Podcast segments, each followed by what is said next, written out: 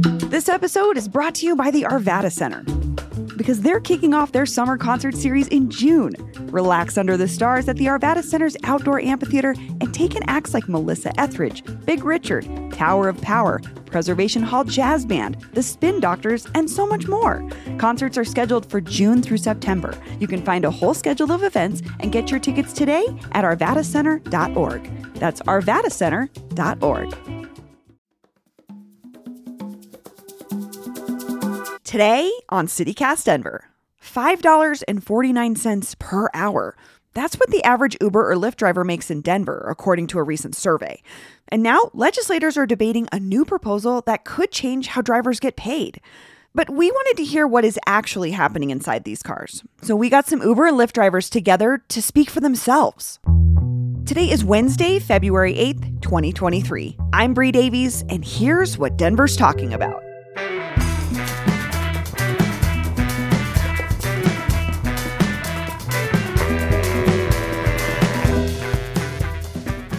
Hey guys, welcome to CityCast Denver. Hi. Thank you.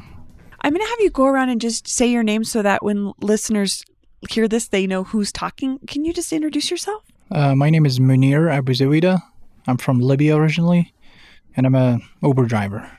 Michael Machar, original Sudanese Uber driver. My name is Zaw Tun. I'm from Myanmar. They used to call Burma before. Sure. Well, thank you guys so much for joining me. I want to start with this shocking statistic that I read recently that says Uber and Lyft drivers may only be making $5.49 per hour. How is this possible? It's real because the algorithm they use it's bizarre. Like, we never know what the price you're gonna get every time you pick up. Like, it's below than the minimum wage. It sounds like drastically lower than minimum wage. Yes, it is. It is. And that's what we pick up a fight trying to defend ourselves.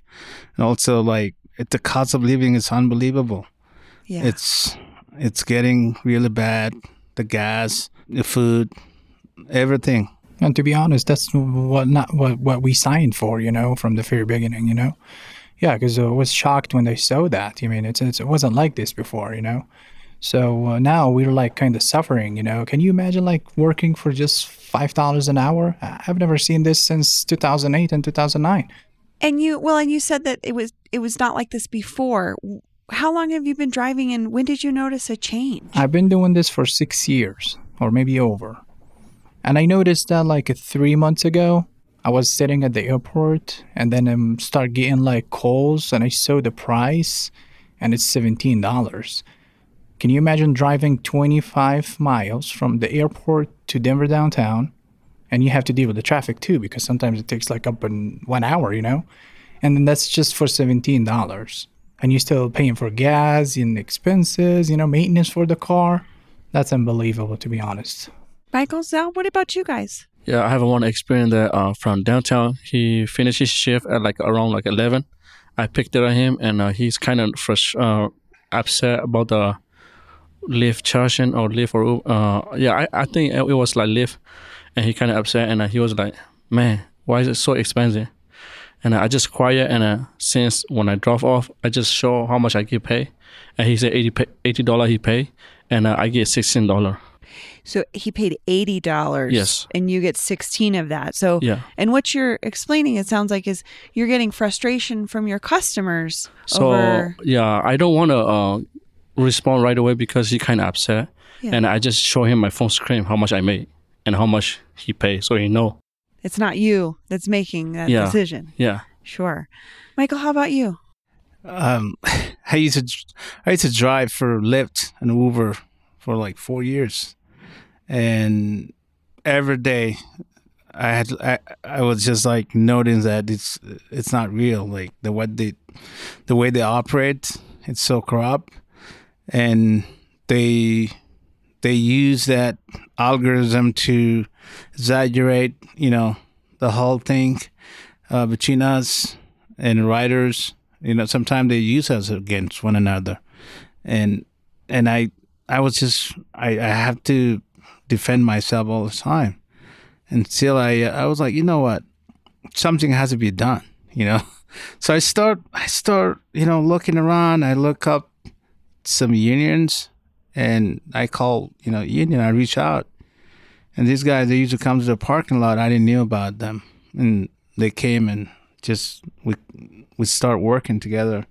Then I started mobilizing drivers, you know, Munir, everybody, and then we start letting people know what's going on. Something has to be done with, you know, with all these abusive has been done against us, and also the community. Yeah, everybody is just it's more than struggling, you know. We work every day, and no one should be working every day in America just to survive. I would love for each of you to talk about your sort of work life. Is driving a side job? Is it your full-time job? Why do you do it? What else are you juggling in your life? Munir, do you want to start? Yeah. Actually, I'm doing this full-time job, to be honest. I mean, I used to do it like part-time job, but before it was good money, you know. So I started like doing it full-time job, and it was like picking my own hours, so I can start like early morning or do like, you know, so I can avoid the traffic, and I drive at night, you know, which is good. So, after that happened, I mean, I feel like, I don't know, I feel like I can't do this anymore, because I feel like I'm, you know, working for free, you know, like I feel like wasting money, that's all. Yeah. Michael, what about you? Yeah, I have no alternative. Like, this is your job. Yeah, it's my job. I've been hurt before at work, so I'm disabled for a long time. My arm was shattered, you know, in a machine. Mm-hmm. So there's nothing I can, like, I'm all traumatized from the past accident. So I was like real exciting about this type of work. I'm like, now I can, you know, I don't have to lift things off or be stressful about it. You know, now I can do something for my family. But it doesn't work, you know, and I have no choice. Is it your full-time job still? Yeah. Okay. That's a full-time. Zaw, what about you? Yes, I work in a full-time, but like I never get paid enough, to be honest. But I have to keep struggling to survive for my family. I have 3 boys, 3 kids, and my wife, so I can look for survive for them. I want to talk about the flexibility part. Like, I think you all have kind of touched on this. I could get up before, I could drive the low traffic times, or I could do the night shift or whatever. And Michael, you wrote this op-ed for the Colorado Sun, and you said, quote, "The companies control virtually everything about my work, including how, where, and when I pick up rides." How does the company do that? What does that mean? That's an algorithm they use against us. They can show you the amount of money you're going to get, and then you're not allowed to deny it. You know, it's like showing somebody freedom, and then you say, oh, you're not free, really, you know? Yeah. And a lot of things could happen. It could be dangerous sometimes. You can be abused, you know? Yeah. And Lyft won't take, they won't do proper parts for investigation. They only take a side, which is a rider's side. Mm. That's a part of the problem too. You know, people intend to get their money back, and then they will say, "Well, this guy was a drunk driver," you know. Then Lyft will give them money back, and then they go after you, and kick you out on the platform. And you bought the car to do that type of work. Where are you gonna go? Yeah, you're on the street.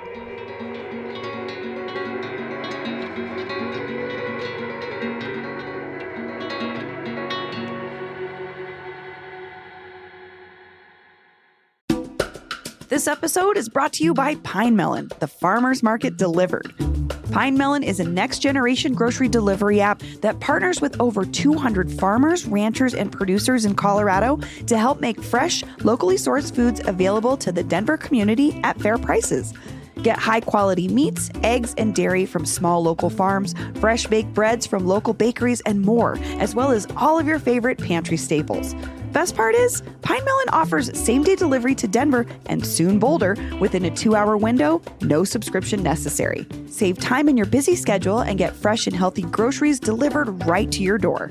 Join the movement and support local today. Use promo code CityCast Denver for $75 off your first delivery at pinemelon.com. That's pinemelon.com. So you've talked about this change where you can't decide when you work and you can't decide which or rides you can take. What is that? What's going on there? I think the way how they play it now, it's different. So, for example, the high demand, it's going to be like at the rush hour. Sometimes I don't want to like work at the rush hour, you know, so it's going to be high demand. You're going to pick one or two like riders, that's all. That's how they play it, you know. So before, like, you can start like working in the morning, you can get good rides, right? But now you can't find any good rides because there is no demand. Because most of the time when we make money, when it's get like demand, that's when you make like good money. Especially now, like from like, I'm talking about like from 3 months and now. Like from 3 months in the past until now, it's not like we don't have like any demands at all. Even at the airports, so they show you there's a demand there. So you can just, you know, surge, you know, you expecting like a good rides. It's still nothing. What do you think has changed? Is this an algorithm problem, or are there not as many people requesting rides? I'm confused as to what's changed. Yeah, it's kind of mysterious way they do it. So they let you, you know, they trying to make the problem is like with the rider and the driver. Because most of the time, the rider think that most of the money goes to you, you know? Sure. So, yeah, now my riders ask me if I'm getting the whole tip or they take some of it. They're trying to make sure that we get in the tip. That's for example, you know, but I always talk to my riders and I tell them the truth. They taking 60%, so we taking 30, maybe 40 if we got that. Because they still charging, you know, more charges, you know what I'm saying? So, yeah, I feel like people now got, like, more knowledge. I'm talking about the riders, sure. You know? Yeah. And they, you know, they get upset with this company. We're trying to, you know, let people, like, know that we're really suffering, you know? Because they can't say, like, see how much we making, you know? They just show them, like, how much they charge them. And then if they charge them $100, the riders will be like, oh, are you taking 80, 90? No. We're taking at least like $16, $17, and most of the money go to the Uber company, you know? So, yeah, it's frustrating, to be honest.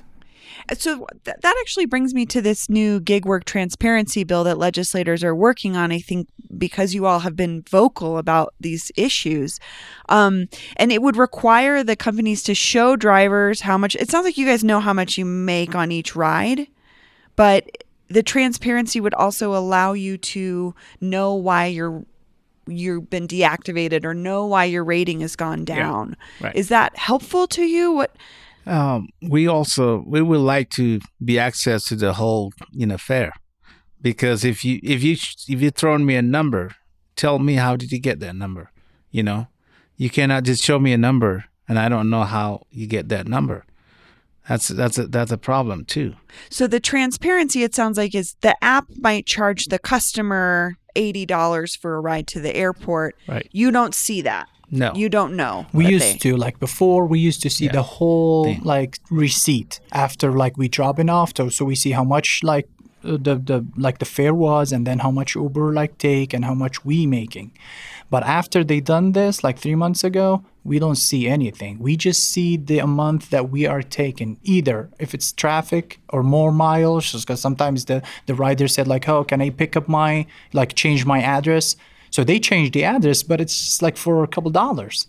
Sometimes they need to go like 5-6 miles more. And they charge them more, because I'm talking to my riders and they know everything. So I like to share, you know. So they charge them like $10 more and they give you $1 for that change. Sometimes too. Yeah. And sometimes they're not giving you anything. Further. Yeah. Okay. And they recently changed this where all of a sudden you can't see that information. No. So maybe it sounds like this bill that they're working on in the legislature might help you. You just want access to information, right? Yeah. It sounds like. And also, we want fairness. The company has, we have to treat the company, you know.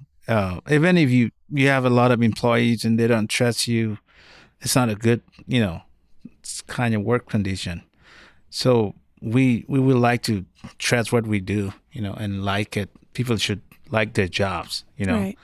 And especially when you're a partner, you know, you don't dishonor your partner, because we signed contract with them. They should treat us equally with the writers.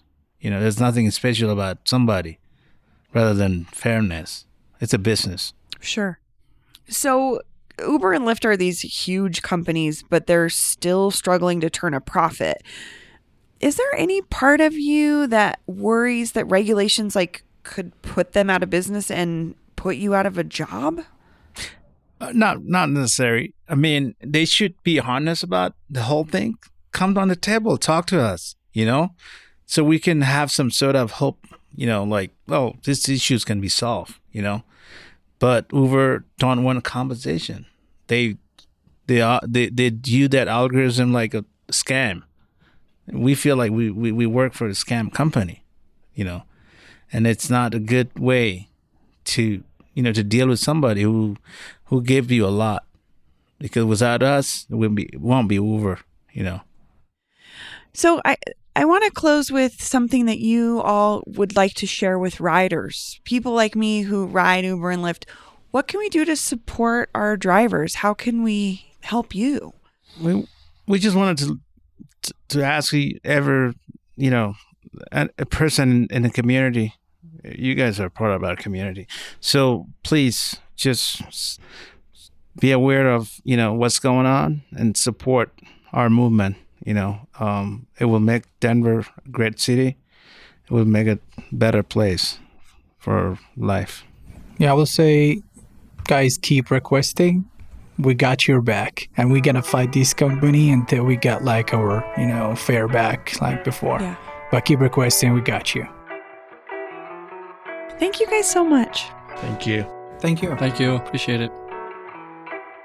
For what it's worth, when The Guardian first reported on the survey showing an average driver's pay in Denver was only $5.49 per hour, they checked in with Uber and DoorDash. An Uber spokesperson said that the company's internal data showed median driver earnings at more than $37 per hour of time spent engaged on the platform.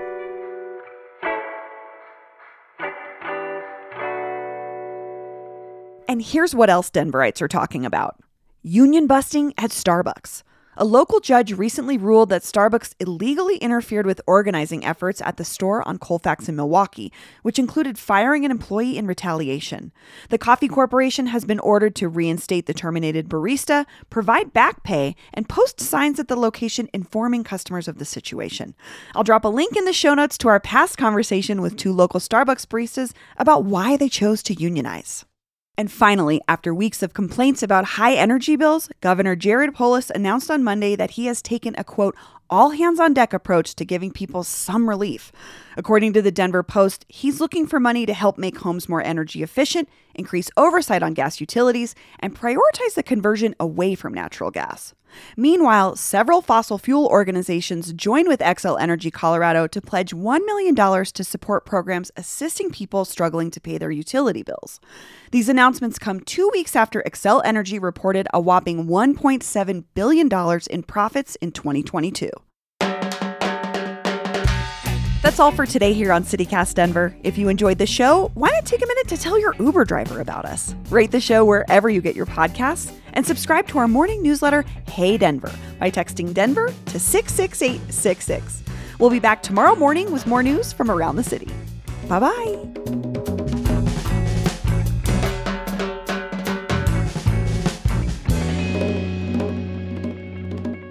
Oh my God, Paul, I had a... I'm thinking about the gas stoves conversation, and I realized something you can't do on an electric stove. Toast a tortilla. Like, you got to do it over an open flame. I was doing it last night, and I was like, man, how am I going to do this? I don't know about that electrification. my son's lungs, whatever. I got to get this tortilla hot. Okay. No, I figured it out. You could just put it in a pan, but you're like, yeah, Bree, that's what everybody else does. Duh. Okay.